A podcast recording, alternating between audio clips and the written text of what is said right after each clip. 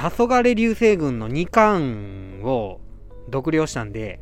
今日はそのブックトークしていきたいと思います。えっと、黄昏流星群は作者が広金健志さんで、広金健志さんっていうと島工作シリーズで有名ですよね。で、この2巻は鎌倉星座っていうことで、1巻はね、不惑の星って言って、で、これ1巻丸々で読み切りだったんですけど、2巻は3つの話が入ってます。で、その3つの話のね、ブックトークします。まず、この2巻の題名にもなっている鎌倉星座が、えー、1つ目のお話なんですけども、鎌倉星座はね、えっと、主人公は博物館の学芸員で、国分みゆきさんっていう女性ですね。27歳。これね、あのもうモテモテの女の人で 3人のね、ボーイフレンドがいるんですよね。で、なんていうか、別に3股とかそんな感じじゃなくて、もう3人のボーイフレンドに公言しながら、なんていうか、あの、あなたはボーイフレンドよ、みたいな感じで3人とお付き合いしている形。なんか、すごい うん、いや、いやこんなに明けっぴろぎにオープンに3股ってできるんやなーっていう。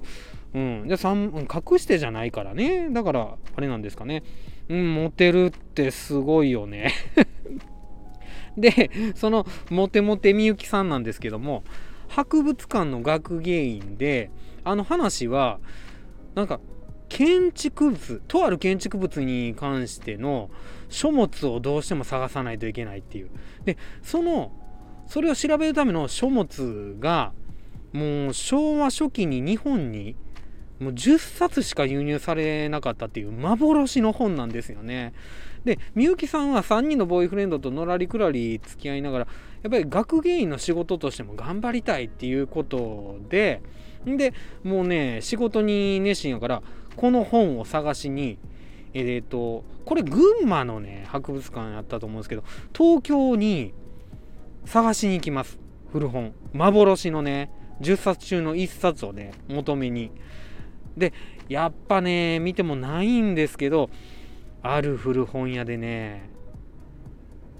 おじいさんに出会うんですよね。で、そのおじいさんが、どんな本探してんの？って、何の本探してんの？って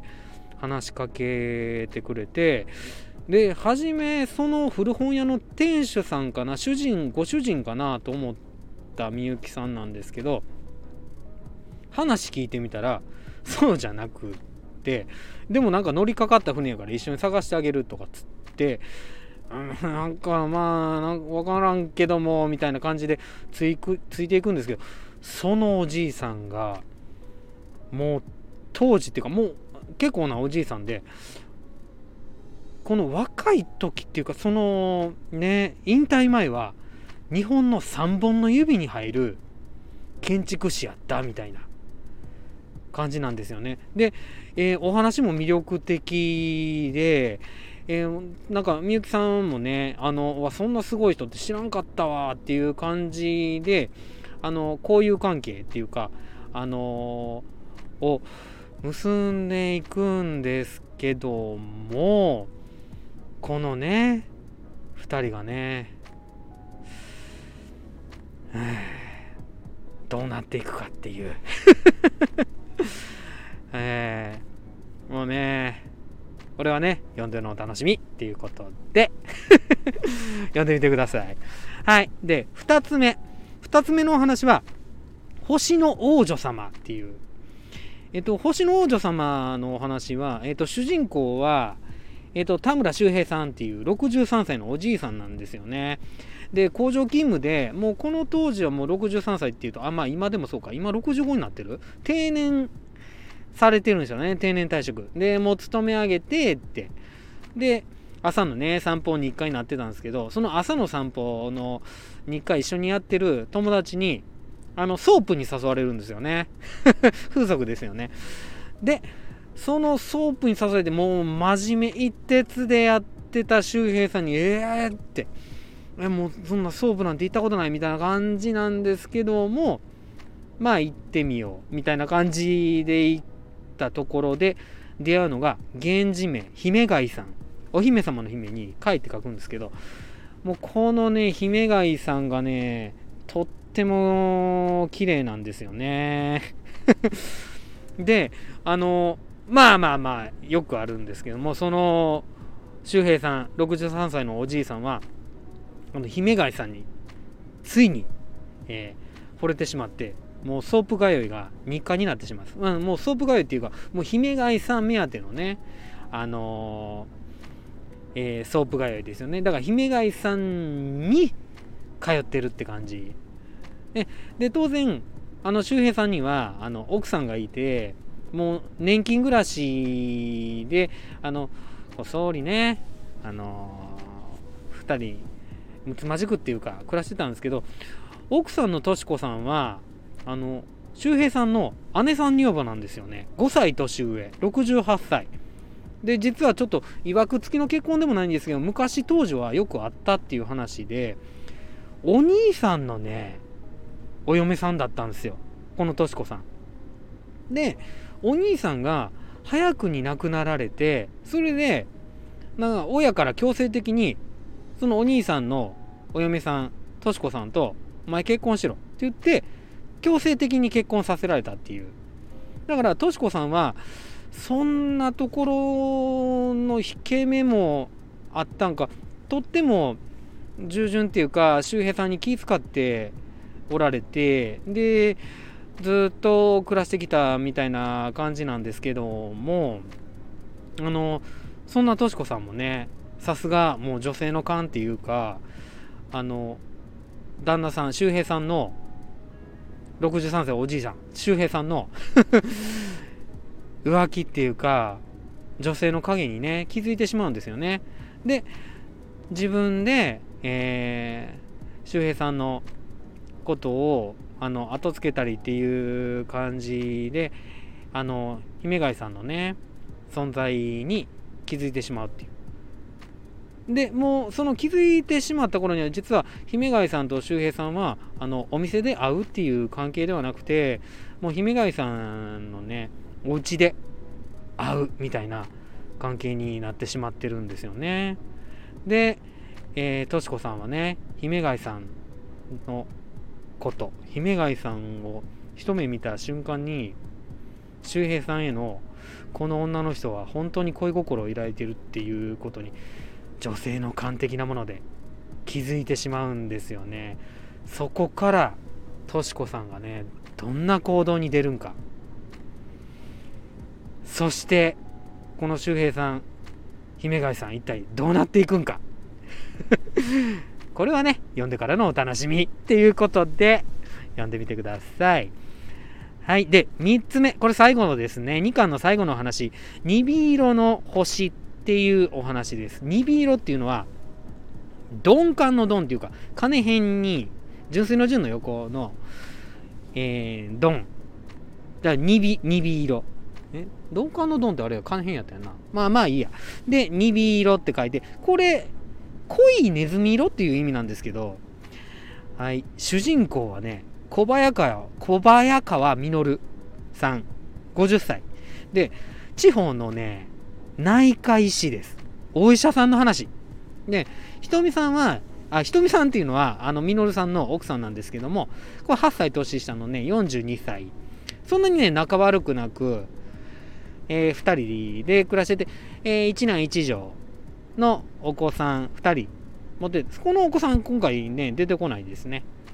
で、みのるさんなんですけども、そんな地方のみのるさんのおう、あの、地方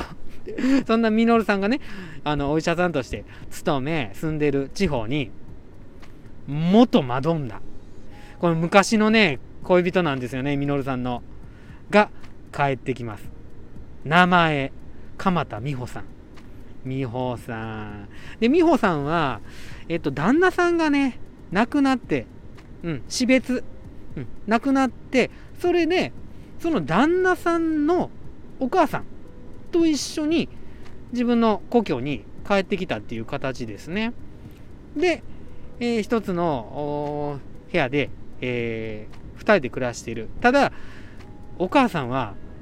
ちょっと地方症、認知症で、うん、ちょっとわからなくなっちゃってるっていうところで、あの寝たきりなので、病院にも行けないっていう、最近調子悪いからって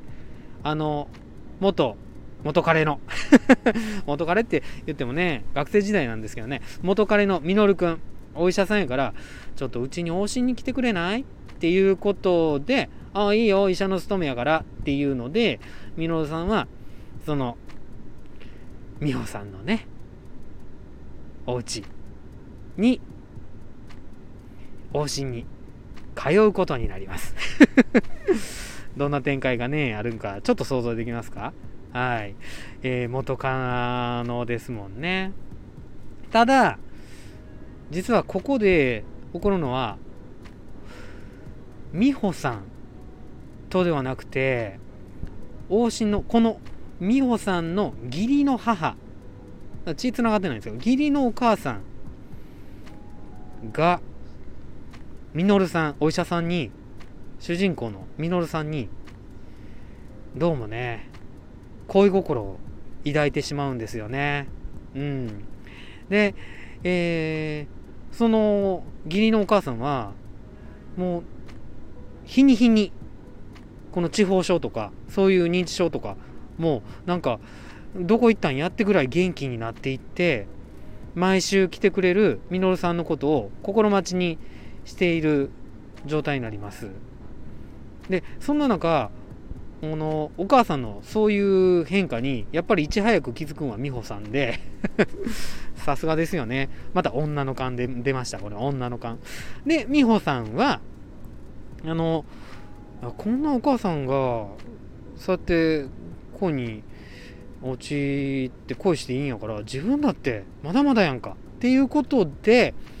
ミノルさんにちょっとしたねアプローチをねしちゃうんですよね。さてこの元カノ美穂さんとミノルさんそしてお母さん。この3人の関係はね一体どうなっていくんでしょうか、えー、もうこの何て言うかお母さんのね恋心っていうかうーん読んでください。はい。ブックトークでした。あの黄昏流星群2巻鎌倉星座もこれとっても面白いですね黄昏流星群